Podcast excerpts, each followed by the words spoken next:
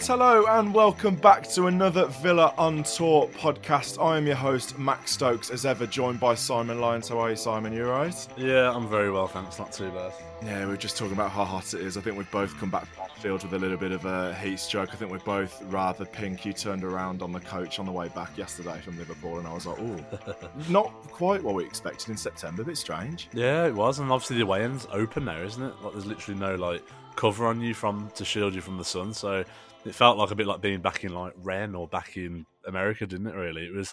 Yeah, it was red hot, wasn't it? And then yeah, so I'm a little bit, little bit sore on the old nose and forehead today, but yeah, apart from that, not too bad. Yeah, if anybody listening went to Rennes, you'll know exactly what you mean. That was one of the hottest away ends I've ever stood in. The heat that day was absolutely mental. I think it sent you a bit mental that heat that day, didn't it? Yeah, absolutely it crazy going to all the the concourse staff saying, "I'll have everything you've got, water, whatever." That was just a crazy afternoon. And yeah, we'll talk about that in a little bit. We'll also talk, of course, about the European draw that was made last week and our plans for that in a little bit more detail. Thanks very much for the support on the recent videos as well. All the videos are doing really well. Um, I mean, the Liverpool one, I mean, the vast majority of people in the comments are Liverpool fans, but on the whole, thank you so much for the support as always on the Villa on Tour YouTube channel and of course the podcast as well. Please do leave a review if you do go on to enjoy it. It really does help us out, and of course, subscribe on whatever platform you are listening on so you never miss an episode. Right, to delay the inevitable, and I don't really want to talk about Liverpool, so I'm going to talk about Europe a little bit first. Um, I was sat in the upper north for the first time for the Hibs game last week on Thursday. I mean,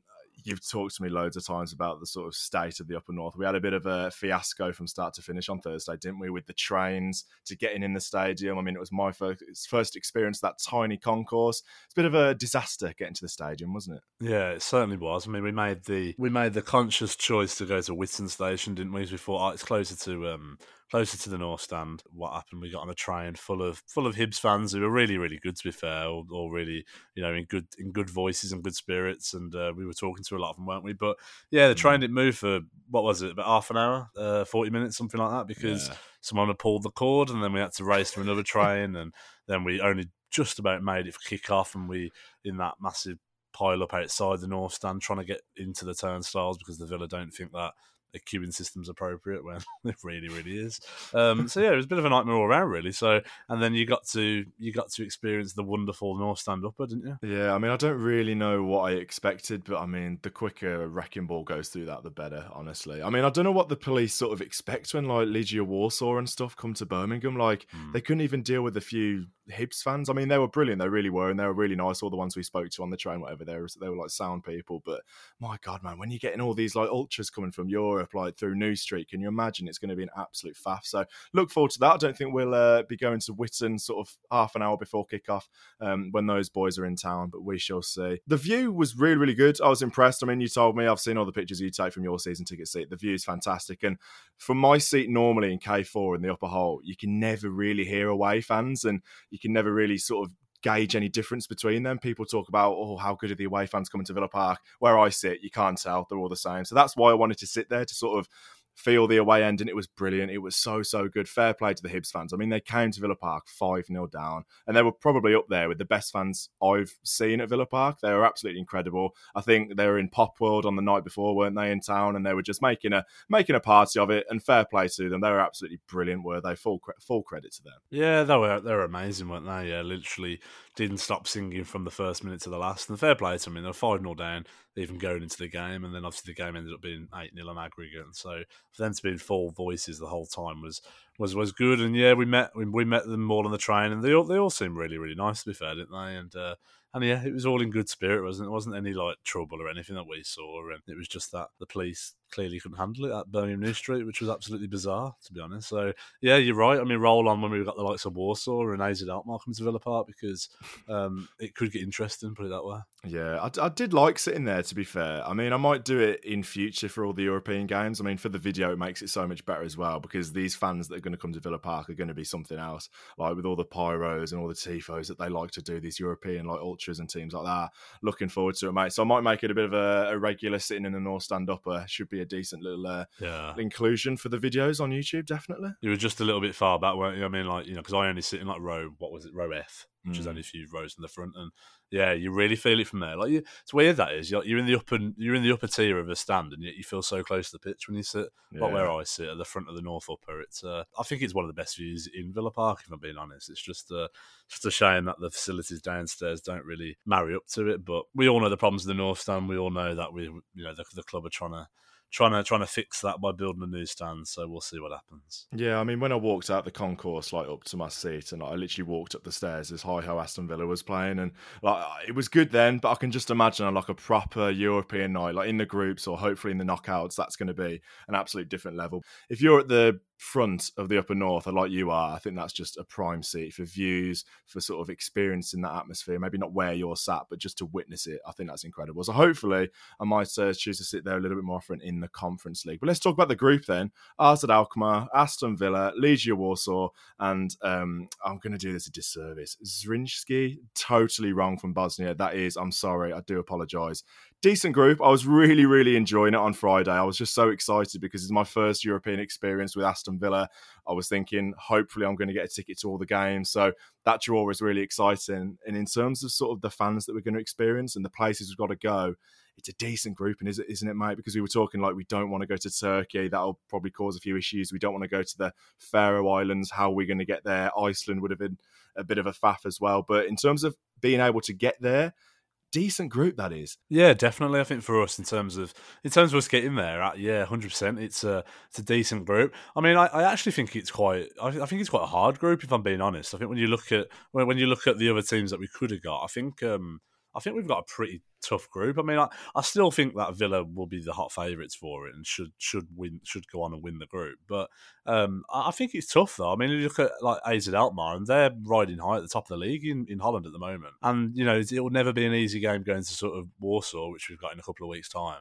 Um, and then it's mm. the unknowns from Bosnia, really, isn't it? And so I don't. I actually. I don't think it's an easy group. I think it's probably one of the toughest you could have got, if I'm being honest. But yeah, in terms of sort of travel for us, sort of thing, um, I think it's quite a quite a quite a nice one. obviously, we've got Bosnia, which is a little bit more tricky, um, but we've got those two ones which where you can easily get to. You know, in terms of Poland and Holland, they're not too bad to get to from the UK. So yeah, it, it, was good, and I think what you just said there, it was like really exciting to like watch that draw, wasn't it? To to feel that Villa are finally sort of involved. Um, it was just nice to watch mm. it. Usually, it's the sort of thing you avoid, isn't it? And you think, oh, they're you know they're they're going on and on, and they haven't made the draw, and it's on for too long. But I was loving every minute of it on Friday. I was like, I was like gripped to it because Villa were fi- finally there. We were finally in it. Yeah, exactly, the real deal. None of this qualifying nonsense. But even like Legia Warsaw, they've played Champions League football fairly recently, haven't they? Mm. So it's not a given at all. And I think we were talking about in the pub at Liverpool, like so it's so much better if you win the group. If you come second, you have to play a um, an extra sort of knockout round against a team that comes third in the Europa League. So that's just a, if you can avoid it, an un- unnecessary sort of two games, isn't it? That if it will happen in February or March, whenever it is, that you just don't want it then. So if we can top the group, which, like you said, isn't going to be a given, but it will be it will definitely be a bonus. Yeah, no, de- definitely. I think that's what we, we need to target. I mean, we should we should do. I mean, with the hot, like I said, with the hot favourites of the whole competition, and so we really should be winning the group. Um, it probably won't be as straightforward as that, or we'll probably have a few bumps in the road. But um, I think Villa needs to be targeting winning that group, and it'll make it nice and easy straight then into the knockouts. And uh, yeah, you don't need to worry about playoffs or anything like that, which could get tricky, as you say, because there'll be teams dropping out of the Europa League. So yeah, that, that does turn trickier. I was speaking to uh, our mate Bernard, who runs the YouTube channel Groundhopper FC on YouTube. If you haven't already checked that out, go and check it out. He literally goes all over the place in Europe. He's a Dutch lad, but he goes to like the most mental games in Europe, in the Conference League, Europa League, like derbies as well. Like he goes to, you know, how mental, like for example, the Marseille fans are. And he's been to, I mean, literally yesterday, I think he was at Legia Warsaw for their derby against hmm. Lodz I think it was, and just watching his video from that. I urge anyone to go and watch it if you want a sort of taste of what it's like. It's going to be like for Villa to go there. And I was speaking to him today on the phone, and he was like, "Are you not scared to go there?" I was like, "Yeah, a little bit." I mean, watching your video, I was like, "Oh, I don't know." Like we all know about the sort of ultra scene over there, seeing these videos on YouTube and stuff. So it just looks incredible. The way they sort of just whip out fireworks mid game, like it's just going to be something that neither of us have ever experienced before. And I can just picture us both just stood in that away and just looking around and just taking it all in. I'm so so looking forward to it. Just that Europe opening European night with Villa, it's going to be a dream, isn't it? I'm really, really looking forward to it. Oh, absolutely. It's been so long. I mean, I mean, for me, sort of thing, I've, I've done I've done one European night away from home, like since I've been following Villa, but I'm going back to well, when was it? 2008, I think it probably was when mm. we were at Hamburg, um, and it was a bit of a dead rubber. We'd already qualified uh, in third place, I think it was at the time in the UEFA Cup. Um, and we'd we'd fielded like a, a, team of we weren't kids, but it was like a second string team, and we lost yeah. either two one or three one that night. And so even that, it was even though it was great following Villa, I was only I don't know, I probably was only about sixteen at the time, something like that. Um, even even mm. though it was great following sort of Villa. Uh, in Europe, it didn't quite have the vibe to it that it probably will this time. Um, so yeah, I'm absolutely buzzing for it. Uh, yeah, in terms of like the draw, I was happy we avoided the likes of like the Turkey teams. I didn't really fancy that, if I'm being honest. I just I just think it feels a bit dodgy, even though you know I, I know that it could feel very you know sort of hostile in Poland, I suppose, and and uh, and even in Holland and Bosnia, but um, yeah, I think I said to you, deny that it'll be playing clothes and it'll be keep ourselves to ourselves, keep our mouths shut, kind of thing. I think, and just uh, just try and blend in. But no, I mean, just just in terms of the in terms of the fixtures, I think it's just going to be just an absolutely unbelievable occasion. I just can't wait for it. I mean, we got together on Saturday, didn't we, to like book everything? I think in terms of like the videos on YouTube, it's gonna be so fun. I mean, for example, ours at Alkmaar, like flying to Amsterdam was so expensive, whatever. So we go in sort of via Eindhoven and getting a couple of trains. After the game, staying on a boat, aren't we, in Amsterdam on like the canal? I mean, what was the email you got? really made me laugh. It was like, what what did it say? Like you may wake up somewhere else, or like this this is a moving boat or something weird. What did it say? It was, I think no, I don't think it was saying you'll wake up somewhere else, but it was kind. I mean, imagine that, but no, it was kind of saying please be. I don't know. Please keep an eye on your emails as we will update you on the boarding location nearer the time because apparently, and I was reading some of the reviews. Apparently, this hotel slash boat um, docks in numerous locations, and I think it's around the harbour. I think it is in, in Amsterdam. Um, oh, so it doesn't go far. Though. It doesn't go far, I don't believe. But uh, I don't, I don't really know why it moves. Though, for being honest with you, I don't, what's what's the purpose of it moving? I don't, I don't really understand that. But uh, it just made me laugh. So I thought, oh my god, imagine waking up and you were like in like Finland or Sweden or something like that. Like you've been sailing all night. But no, like the, the reason why we, we weren't trying to be quirky for no reason. It was just that we were obviously we were obviously looking at yeah, obviously looking at Booking.com and the other hotel websites. And hotels in Amsterdam were quite expensive, weren't they, for that night? And um, we thought, you know, we want to try and keep it as sort of low budget as possible. It, it, it, you know, especially with other fixtures coming up and stuff. So, um, mm. yeah, what what was it like? Sixty quid for the night for the two of us, yeah, and yeah. we get and we get breakfast thrown in on top of the boat or something. Yeah, and it'll be quite quirky. Two, two, two bunk beds in the smallest room in the world. the only thing I did worry about, I, I, did think about this. I don't know if we really thought about will the room cater for two two blokes who are six foot through. I, I don't know if we. Ah, uh, we'll make do. We'll be fine. We might be sleeping in like the fetal position, to be honest with you, like uh, for that night. But you know what? It's quite, you know, it's quite quirky in it. So uh, yeah, it's what I, what I said to you is that it's it's going to be what going around Europe with, with the villa is all about, like yeah. finding these little quirky spots and stuff. And I think we've definitely done that in uh, in, in Amsterdam for sure. Oh, we'll be creating memories, whatever. Um, I think the one that takes the biscuit is a road trip in Bosnia. I mean, we get in a direct uh, flight to Bosnia, which is decent. But then we're hiring a car, Cheapest chips over there, by the way. About what was it, thirty quid to hire a car for what twenty four hours? More than that, actually, wasn't it? So. Mm I mean, if you get over there, everything's cheap, and then like accommodation in Bosnia was decent. I think if you can sort out flights, it's not too bad in terms of like the financial side of things. So yeah, it's a lot. It is a big commitment, but it'll be absolutely worth it for the memories, won't it? That Bosnian one, it's by Christmas, isn't it? I think it's literally like ten days before Christmas. Fancy a Christmas in Bosnia? Yeah. Do you know what? It looks brilliant though. Like when you say Bosnia, you expect like, you, well, you don't expect to see it looking nice, dude. You sort of you sort of think back yeah. to like a sort of you know war torn country, don't you? Sort of thing from years ago, and uh, and it's do you know what? It's anything but that though. When you have a look at it, like Mostar, where the game's being held, like it looks absolutely beautiful. Like it looks incredible. Um, so it was a little bit more difficult to book this one, wasn't it? I mean, it was because the flight the flight out there is fine. You fly uh, direct from London to the capital Sarajevo, and that's fine. Mm. And as you mm. said, we only paid what 30, 35 quid for a, a hire car, and so we can, it's only like seventy kilometers, so we can drive down to Mostar and then back to Sarajevo the next day. It was just flying back, wasn't it? There's no direct flights back to London. Yeah. Um, bearing in mind, we've also got Brentford that weekend on the Sunday.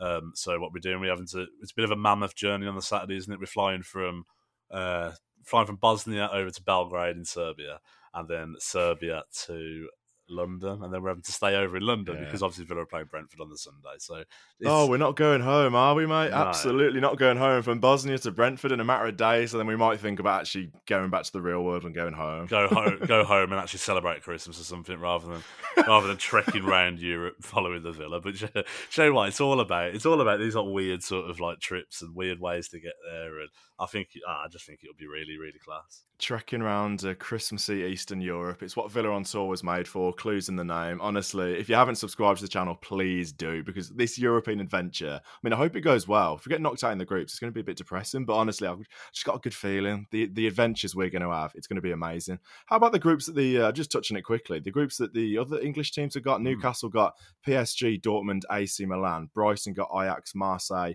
and uh, AEK Athens in the Europa League. Some crazy trips in there. I think all three English sides there. I mean, Liverpool not so much, but all three sort of new English sides to their competitions got some decent trips, aren't we? Quite lucky. Yeah, you know, it made me laugh like this week because um, I've, I follow a couple of Newcastle fans and a couple of Brighton fans on Twitter, and uh, they were basically having exactly the same sort of Twitter conversations as what the Villa fan base are having about, you know, what flights have you found? Oh my god, the flights yeah. to Milan, for instance, have gone crazy, and the flights to uh, Amsterdam for, for Brighton going to Ajax have gone have gone crazy, and yeah, it's just you know what, but it's been really good to see the buzz around even Newcastle and Brighton as well because well, it's it's it's like been so long for them as well. I mean, for Newcastle, mm. it's been ages, and for Brighton, it's the first time it's happened, and so even for yeah. them, it's like it's the same sort of feeling as Villa, and so it's quite nice this season, really, to have like all these like new teams in European competition. So uh, yeah, yeah, like in- incredible draws from especially Newcastle. I mean, what, what what what brilliant games Newcastle have got. In terms of like trips, could you have picked it any better there? That's nah. incredible. Like experiences at PSG, Dortmund, and AC Milan at the San Siro. Mm. That is mega. They are going to love that. I genuinely think that's like the best in terms of like away trips. I genuinely think that's the best draw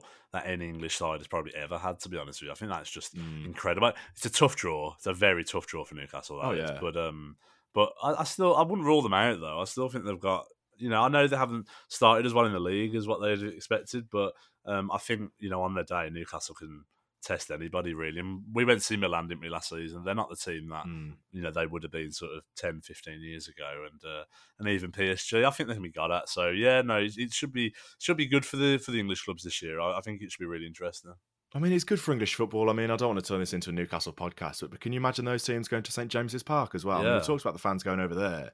Imagine them turning up to Newcastle. Like those nights there will be absolutely fantastic. Really interesting to see how Brighton get on as well. Like you said, like first time in a European top competition. There's some decent sides in that group as well. So that's not going to be a given as well. But for English football, it's really good, isn't it? It is. No, it's it's it's it's very very good. And okay, it's probably what we need to be expecting. You know, the money that goes around English football, we probably should be, mm. we probably we probably should be dominating these European competitions. We should be, but I think it's just good to see new clubs in it. You know, like I say, Newcastle, mm. Villa, Brighton, the West Ham last season. You know, it's quite fresh, isn't it, yeah. for, for the teams like us? And so, um, yeah, I, I, I, like seeing it rather than the same old. And this is why I like the Conference League, though. You see, like, and uh, while I was watching the Conference League draw, they were talking about that. I think it was the Alex Scott and. Um, Matt Smith, who was presenting it, were talking. Um, I think they were talking to Mark Noble about it actually, and um, and they were saying about how this competition you know enables clubs who've never been in Europe before or haven't been in it for a long time to to, to be able to get a go. And like the team from uh, Faroe Islands, for instance, or from Iceland, they've never ever been in any European competition before. So people moan about it, people call it the Mickey Mouse Trophy, whatever they want to call it. But for these clubs, it's like it's it's an opportunity. And you know what? What are you in football for? You're not in football just to you know see out a season again, finishing in the yeah. you know eleventh in the table, and oh yeah, well we've survived another year. You're not you're not in football for that. You're in football to, to have a bit of fun, to have a bit of success, to be entertained. It's an entertainment business at the end of the day. And so for fans of all these clubs around Europe who are in the Conference League, they'll be absolutely loving it. Absolutely. And for fans like us who go every week, this is the absolute dream as well. Literally, Warsaw's a matter of weeks away, mate. So looking forward to that. But I guess we should move on to uh, talking a little bit about Liverpool, unfortunately. Uh, felt really quick getting there, didn't it? I mean, it's nice to have games on a Sunday, no traffic, no issues at all what are your opinions on Sunday games? I think, I mean, most of what Crystal Palace coming up is the first Saturday game, apart from the opening day actually um, against Newcastle. But just having a Saturday game is going to feel a little bit of a rarity, isn't it? Obviously, all these Sunday games, Sunday, Thursday, Sunday, Thursday, gonna have to get used to it, aren't we? Do you know what? I actually don't mind it if I'm being totally honest. And I think for me, it's because usually, like, we go to an away day on a Saturday, and then for me, usually the following day, I don't do anything. It becomes like a real lazy yeah. day for me, and I and it's probably because I've had a few to drink on the Saturday usually, and then I, I don't do anything on the Sunday, and I feel like I've like wasted my day. But in role reversal, like I tend to do stuff on a Saturday if, if like Villa's not playing, and then we're off to the way down the Sunday. And as you say, no traffic. It doesn't take long to get anywhere. Um, I actually quite like it. I'm not going to lie to you. I actually quite like it. Like, it, all right, okay, we're already starting to feel like a, a, bit much having Thursday, Sunday, and then a very quick turnaround like that. I think I, I said to you yesterday, didn't I, that oh, it feels like a lot this does already. we're only like we're only at the very yeah, man. We've only had one Thursday, Sunday yet. Chill out. We're only at the very beginning of September. I don't know whether pre-season might take its toll on me. To be honest with you, maybe know. it was the heat. It might have been the heat. It might yesterday. have been, yeah. But um, yeah. So it felt a little bit much already. But no, like nah. In in general, I actually don't mind a Sunday game. If I'm being honest, I think it's better if it's a two o'clock one. I don't know how i will feel in the oh, yeah. in the depths of winter when it's a four thirty kick off on a Sunday, but um, I don't mind the two o'clock one. Yeah, yeah, I mean, it doesn't make the trip into the office on a Monday morning any easier. It really doesn't. But to be honest, I do agree with you, though. It is worth it, isn't it? I mean, the Friday, if you've got a free sort of Friday night, you can look forward to having a free Saturday doing whatever you want to do. It is a nice little change to sort of what we've experienced usually. Like I said, then sun was shining in Merseyside, and I was, I don't know, I had a sneaky feeling. I've heard a lot of people say this. I had a sneaky feeling that we might get something. They had no Konate, no Van Dijk. I said it in the video that Liverpool's record with no Van Dijk isn't great, but again, their record at Anfield is absolutely sublime. It's so, so good. So it wasn't going to be easy, but I had a sneaky feeling we could hurt them. That doesn't mean to say that I thought we'd win, but I thought we sort of had the tools to, to be able to get something. We both said we would have taken a draw. I think the main thing, though, going into the game, we were both saying this is going to be a huge, huge test for Pau Torres and Carlos at the back, and it sort of proved that way, didn't it? Yeah, to be honest with you, the game played out probably the way that I was fearing, if I'm being honest with you. I mean, I said to you before the game, didn't that I thought we'd have chances in the game. I thought we'd get round their defence because um, you can get at Liverpool. It's the way they play, you can get at Liverpool. Even when they've got Van Dijk and Konate playing, you can still get at yeah. them. Um, but with them two missing, even more so, I felt like we could get, get at them. And we actually did. I mean, to go to Anfield and create, we probably created four clear cut chances yesterday. Um, teams, you know, at other at other grounds, I bet you when we go to Man City this year and Arsenal this year, you, would be lucky to create as many as four clear cut chances. I bet you it doesn't happen. Um, so I felt like that was always going to happen yesterday at Anfield, and obviously it it depends on whether you're clinical enough to be able to take something from the game. But I said at the other end though, Liverpool are quite potent. You know, they use uh, Trent, don't they, to to search for to, to, search for the attackers, and they've got some good mm. players going forward. And um, and I, and I said to you yesterday that obviously we've you know we had the we had the absolute shocker at Newcastle first day of the season. Um, we responded pretty well, didn't we, in terms of results? And, and absolutely, I, I, I, think we did. Um, but I said to you yesterday, I said I think the one worry for me is that this is the you know this is the next big test after Newcastle. Yeah. Like the, the, the defenders haven't really been tested that much at against Everton, Hibs, or Burnley, and so um, yeah, I thought it was a big test for the back line yesterday, and um, it yeah, it, it, proved to, it proved to be the case, and it proved to be the case that it was a big test and a test which unfortunately they, they didn't pass. Yeah, it's a sort of fresh looking Liverpool side this season. Obviously, Henderson leaving, he's, he's been been a mainstay for a very long time, so there was always going to be a bit of change at, at Liverpool this summer. Mac Allister sort of finding that new position at the base of Liverpool's midfield. That's different. They've obviously got the Hungarian lad Szoboszlai, hope I'm pronouncing that right, coming in, who obviously scored that first goal as well. So it's a little bit different. Obviously, Nunez didn't start at Newcastle last week, came on, got a brace that earned him a start in this game. Going forward, that Salah, Nunez, and Diaz sort of trio, very, very good. Diaz sort of a lot of the ball early on, he was sort of causing uh, Konsa and then Cash a few issues. But that first goal, I've already talked about the record at Anfield. You can't concede an early goal, and it's such a bad early goal as well. Pau Torres gives the corner away, but even then, you've got to reset that goal from a set piece it's really not great, is it? I mean, we'll talk about the offside. I mean, we called it last week saying that we were moaning about refs then, and you said that oh, following yeah. week we'll probably moan about refs, and we're yeah. going to do it now. I'm not, I'm not too bothered to be totally honest because it didn't really impact the result. It might have done if you don't concede so early, but I'm not majorly bothered. Is it the wrong decision? Probably. It probably is offside, but not too asked to be honest. But I think you feel like that though because you you're at the acceptance point of accepting you know bad decisions week in week out. Oh yeah, and yet uh, you know I'm not I'm not happy about it. Not not not from the fact that I thought it was going to affect the result, but just from the fact that these referees are paid an awful lot of money. They're supposed to be like they're, they're working in the best league in the world. They're supposed to be the the most elite referees in the world, and yet it's an absolute joke, isn't it? I mean, I'll, I'll, yeah, I'll start on that. In terms in terms of the in terms of the decision, I don't understand it whatsoever. I, I really don't understand it. And I saw Dermot Gallagher talking. He was talking oh on, I think God. it was on like an international uh, broadcaster. Yeah. Peter Schmeichel was talking to him, and as a goalkeeper, obviously Peter Schmeichel knows what he's talking about. An elite goalkeeper as well.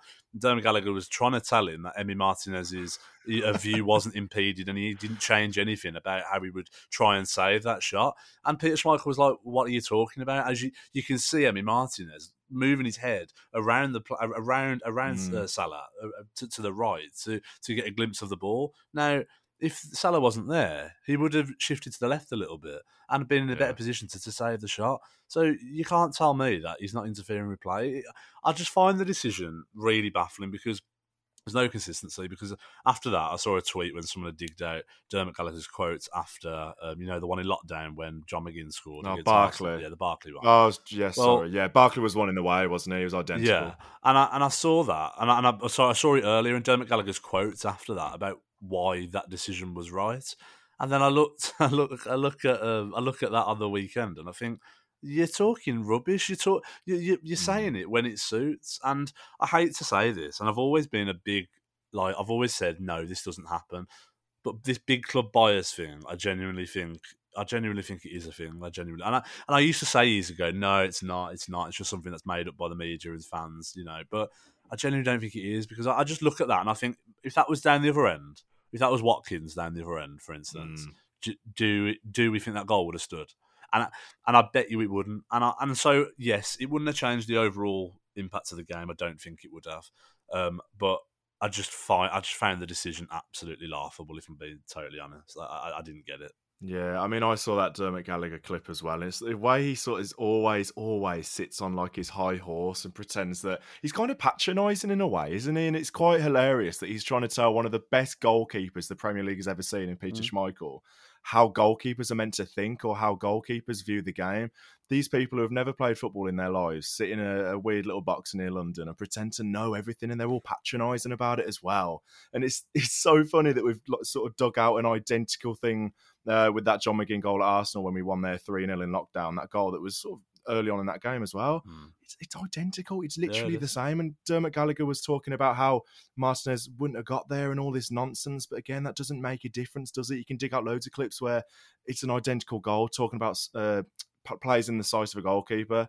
They literally make it up as they go along, mate. And it's so frustrating with four games into a season now and we're just seeing nonsense. People apologising, the PGMOL apologising to teams week in, week out, and it's just it's bizarre. It's it's it's absolutely bizarre, and I, I, hate it when they get referees on. I used to get so wound up when they got Peter Walton on BT yeah, Sport. Yeah. That was the most frustrating thing in the world because he was the most pointless person.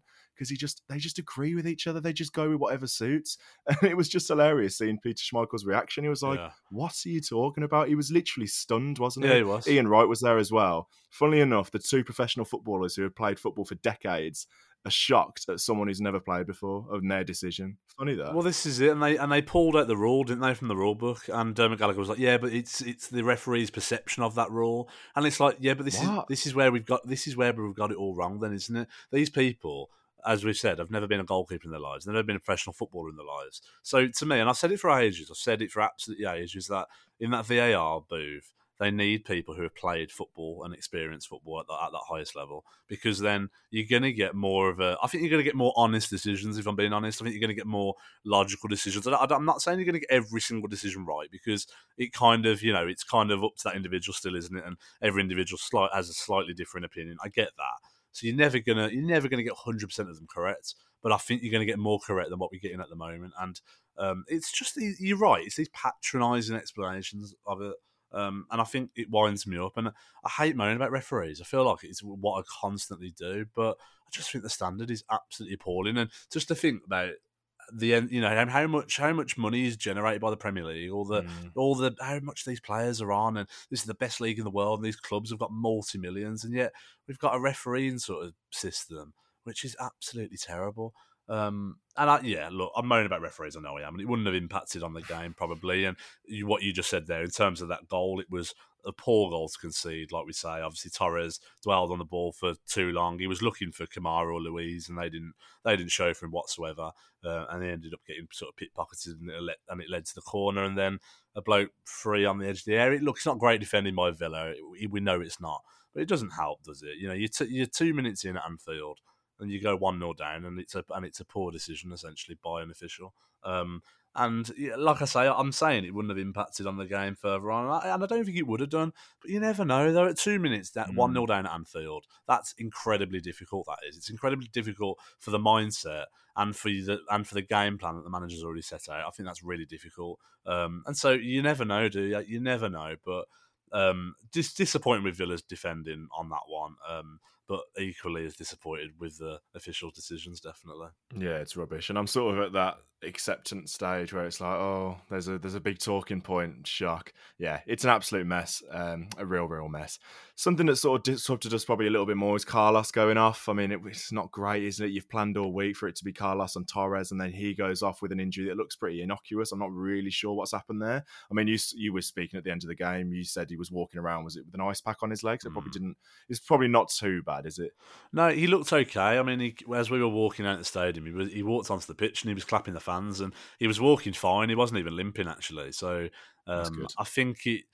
I think I think it's hard for players who've been out for a long time, isn't it? Because they get like a slight twinge or anything, and they immediately think something really bad's happened, kind of thing. Then I don't. I think he'll be back after international break. I don't think it will keep him out long at all. And um, yeah, it, you know, it's really frustrating because I think I've said to you my concerns about Carlos in pre-season. I think I said that I, I, I thought he was going to struggle to get first team football. Um, I didn't, and, I, and he needs minutes. He desperately needs minutes to get some sort of consistency back in his game. Um, obviously, Mings' injury presented him with that opportunity, and I think for a defender that we paid a lot of money for with sort of leadership traits, he's the one that we need to look at really to sort of deputise for Mings this season. I know he's not. Mm. I know, I know he doesn't play on that left hand side usually, but um, it's just for me that I think he's got those leadership traits that we need, and I think I think I think losing any defender after only you know what eighteen minutes is tough. Um, but uh, we've just just him again, it's like you know you think, oh god, is this another start of another injury? Yeah. Um, I think at that moment, I think Emery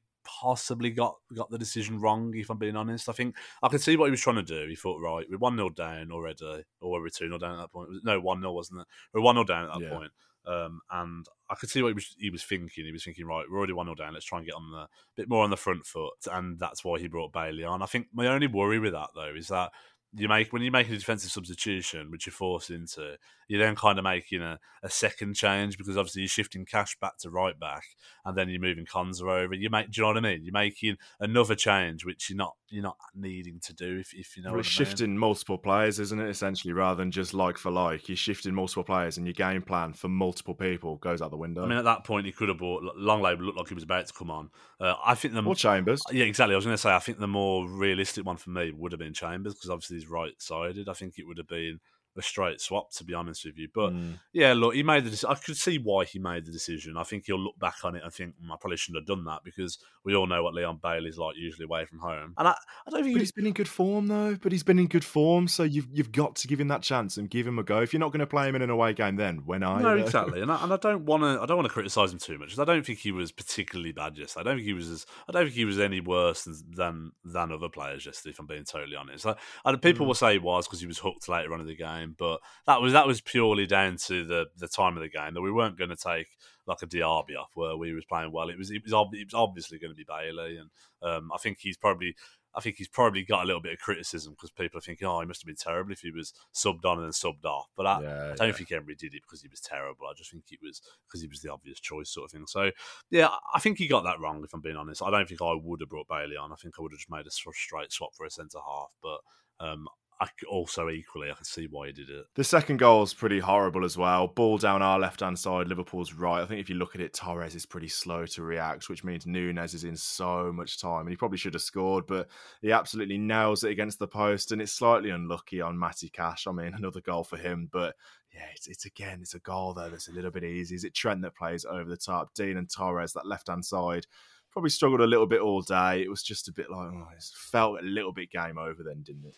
Yeah, it certainly did. You get 2 0 down at Anfield, and it's very unlikely that you do come back. But um, Liverpool were targeting that from the outset, weren't they? I mean, they were targeting our left hand side all day long, and um, those sort of long balls around the back. And obviously, there's not a lot of pace there, is there? Obviously, Torres, we know, is not the quickest. Um, oh, I don't know what to say about Lucas Digne. He really frustrates me, you know, because it's like he, he pulls out these great games against the teams who, you know, aren't quite as good as us, but feels like he's always got like a, a bit of a rick in him against against like the better teams and mm. I felt a bit sorry for him because he was targeted and he was you know he had a really really difficult afternoon. It just felt too easy for them didn't it? Just one lofty ball over the top and Tor- Torres and Digne were in immediate trouble because that's the thing because is not very fast either.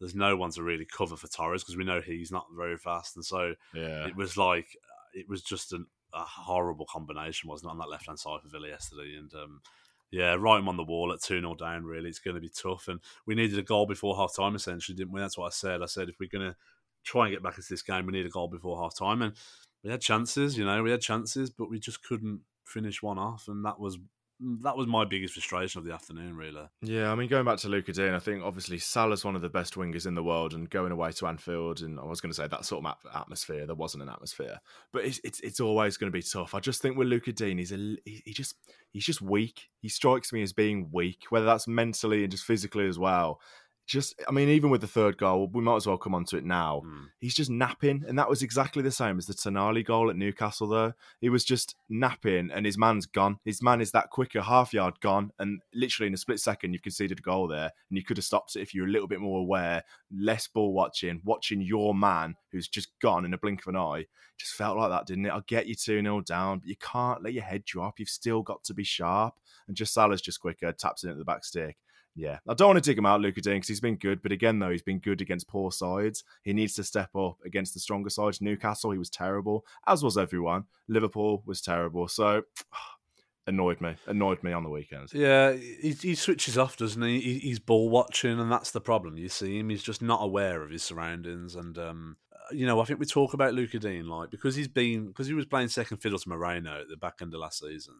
I think we sort of talk about him as like he's this sort of backup player and oh, you know, Digne did well against Hibs and Everton and stuff. But when you actually think about it, like realistically, like he's one of our highest earners, if not the highest earner, and yet we paid like you know we paid twenty five million for him. I mean, mm. should we should we be expecting a bit more out of Lucas Digne in that scenario? I, I kind of think we should, but to be honest with you, I mean, he's the most expensive fullback Aston Villa ever had.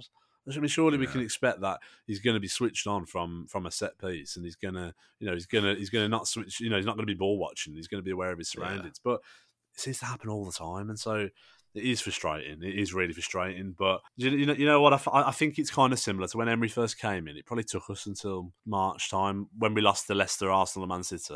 Yeah. I think it took us to that point for Emery to really know the inner workings of his squad and what his best 11 is and uh, what his best tactics were. I think it took till that to, to, to, to realise. Um, I kind of feel like we're back at sort of square one, if, if, if I'm being honest with you. I think we've improved the team moving forward without a doubt. Um, but I think defensively, we're kind of back where we were in terms of Emery trying to figure out what the best system is, what the best players are mm. to fit that system.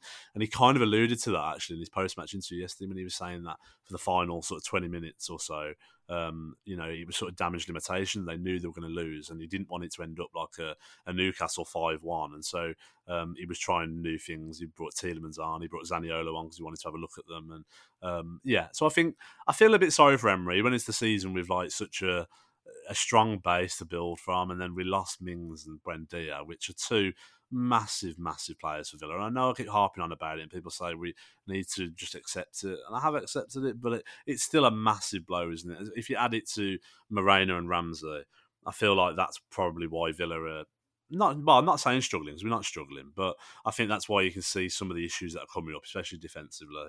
Um, I think we are where we are. I think we're beating teams that we'd expect to be beating, um, and we're we're not performing.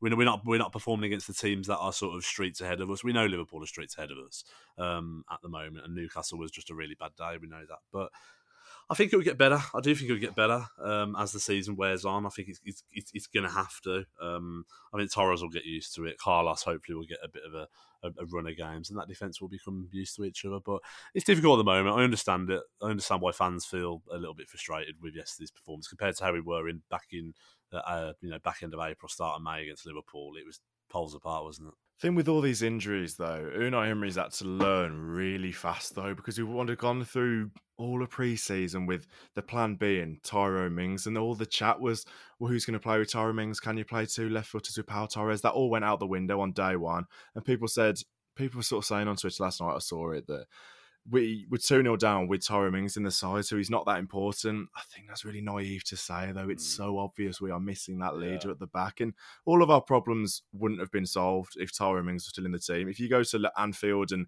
Mings is in the team and you lose 3 0, that's not mental. Like that, that's still mm. pro- a likelihood, of course, is. Like he's not a god, Tyrone Mings. He's not the best defender in the world. We're not saying that. It's just with someone like Torres, who's coming into a new league and a new team and has to play in a sort of way that he's probably a little bit familiar with because he played with Emery before. It's still going to be so hard though, and it's sort of who's supporting him there though, because you've got Lucas Digne one side who's getting ripped apart, you've got Carlos starting with him, then you've got Konsa. It's all just shifting around a little bit, and it's going to take time. It is, and I think we said it multiple times. Moreno and Ramsey losing your whole left hand side is such a huge blow, and hopefully it's looking like now you've got them two looking coming back potentially after the international break, but then it'll take a bit of time. Obviously, they've both been out for a long time. Get them back up to speed, and we've seen what Moreno can do for the side. He can transform it. Jacob Ramsey's that huge, huge goal threat as well. So you get them two back. Takes a bit of time, and then, like you said, towards Christmas, when everyone's settled down a little bit, touch wood, we haven't got any more injuries you'd probably start to, to become a little bit more settled and probably a little bit more consistent. Yeah, absolutely. And what you just said there about it's disrupted us, it's massively disrupted us at the back, but it's disrupted the whole spine of the team though, because you even look at like John McGinn, how good he was over on that right hand side last season. Um, and now he's been shifted over to the left hand side because we lost Buendia kind of thing.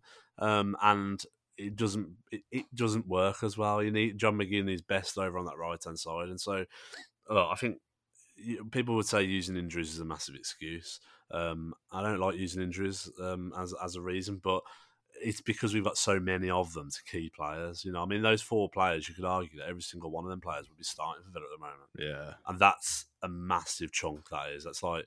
You know what I mean? It's a huge, huge chunk of your team, and so getting Moreno and Ramsey back will be really, really, you know, vital for us. I think Ramsey and um, Moreno, as I said, will help with that.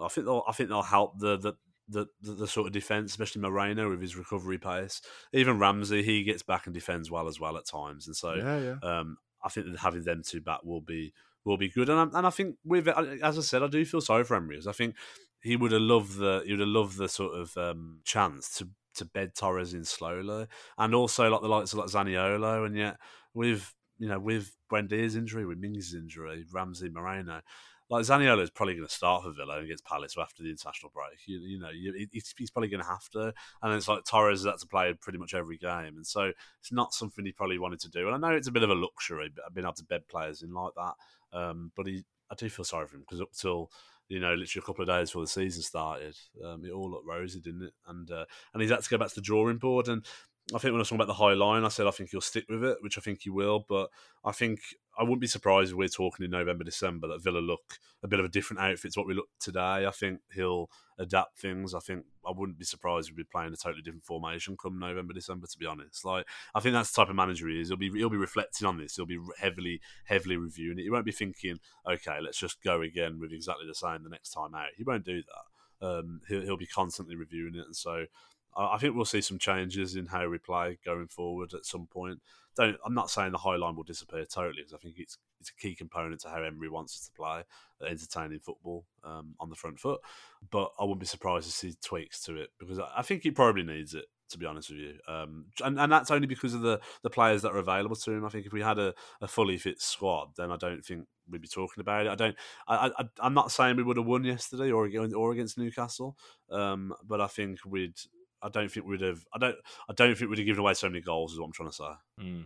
Yeah, I mean, we've got the international break now. Then after that, we've got Palace, obviously our first Conference League game in Warsaw, Chelsea, Everton in the Cup, and then Brighton. That's five games there in 14 days. Talked about it then. I was just going to ask you that. Would you start Zaniolo against Palace? I think I probably would. I think you'd probably see him on the left hand side. McGinn shifted back to that sort of more familiar role on the right hand side. Cash dropping back and it being Torres and Konsa. That's probably what I do. Take Carlos out It's not even based off the injury. I'd probably just do that anyway because I think Zaniolo has to start, and I'd like to see McGinn back in that sort of more familiar position, like I said. So I think you've, you've got to see that change. And I think against Palace at home, it's a say a kind game, but again, it's one of them games that we like to talk about and see. It's, it's probably a game you'd like to think we'd win.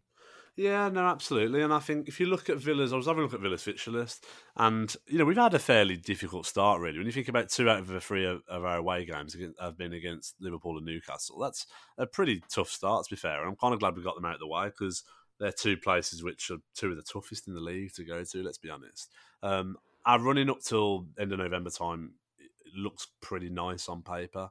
Um, there should be some points there on offer, and I think if Villa you know, we've been fairly consistent against teams that we should be beating, especially at Villa Park. We've been brilliant at Villa Park. And so if we can win the games we expect to win, you know, up till the Christmas time, Villa will be back up there. That they will do, and then hopefully, you know, you can sort of reassess. We'll hopefully be in a better position there. So I don't think it's any time to panic, is what I'd say. I think uh, we are kind of where we probably expected to be. Um, I just think that the conceding the eight goals against Newcastle and Liverpool, I think it's, uh, I think it's probably just shot people and worried people, and the expectations are running high, aren't they? They're running very high, and I, I understand mm. it, but I think we've got to sort of we've got to be careful with that because while we think we've strengthened our side over the summer, every other club has as well, and so it's not. I mean, yeah, I mean, look that. at Liverpool already though. Look at this. Look at the way they started last season, and look at the side they are now. Tottenham yeah. as well. Brighton have started incredibly strong. Newcastle falling off a little bit, but it's not just us who, have no. improved. So yeah, you're right. It's tough. Yeah, no, it is, and I think, like I say, I think things will settle down. It feels very messy at the moment to me. It feels like you're not quite sure what your strongest eleven is at the moment. I don't think I know what it is, and I don't think the manager knows at the moment.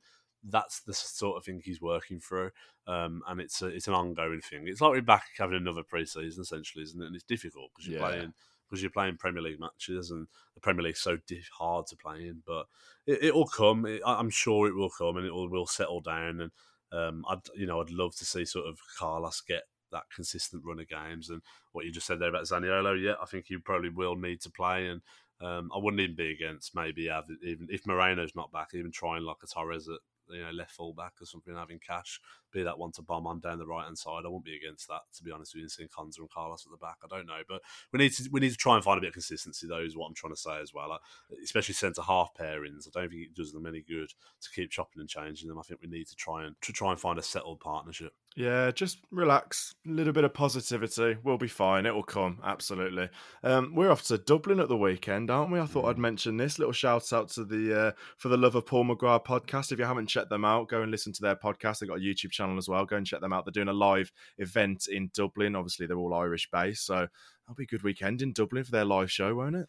Yeah, I'm. Yeah, I'm looking forward to it. I'm looking forward to it. It's only just realised to me, really, in the last few days that we're going to be doing sort of a live podcast on the stage oh, in ah, front of. You're all nervous, aren't you? I am nervous. Yeah, in front of 300 people. I mean, like I say, I'm usually sitting on my living room floor or with you at one of our houses or at Hockley Social Club or something. I've never been. I've never done speaking in front of two two fifty 300 people. So um, I am a little bit nervous, actually. I, I, am, but you know, it should be a good laugh. It should be, uh, yeah, it should be a good weekend. I'm looking forward to it. Hopefully, won't spend too much. on our expensive Dubliners, so I'm a little bit worried about that. But um, nah, it should be good. Nah, you'll be fine. Yeah, it's my first time in Dublin, and Paddy and Neil, the guys who run for the Love of Paul McGrath, they're fantastic blokes, and they've set up this whole event. And fair play to them. Like it started as sort of a we were out with them, weren't we, in Lichfield before the Forest game in April, and it was sort of like a drunken idea and them guys being the guys they are, they just sorted it and fair play to them. They're filming the whole event as well, which will be on their YouTube channel. So really looking forward to it. I mean, I'm a, not a massive fan of public speaking either. So look, mate, they're not going to trip us up. It's going to be talking about Villa, and that's what we're good at. So you'll be fine. No, absolutely. No, I'm, I'm I, lo- I love talking about Villa, as most people know. I just can I can rabbit on about Villa all night long if you if you want me to. So yeah, it'll be uh, nah, it'll be a good event. I'm really looking forward to it. Yeah, exactly, exactly. Right then, that wraps us up. Then, thank you so much much for listening to the podcast. Like I said at the top of the show, if you do want to subscribe, that'll massively help us out and ensure that you never miss an episode. Do subscribe to Villa on tour on YouTube as well, so you don't miss all the Premier League match day vlogs that I'll do over there, and of course the European tour as well. Thank you very much for listening, and up the Villa.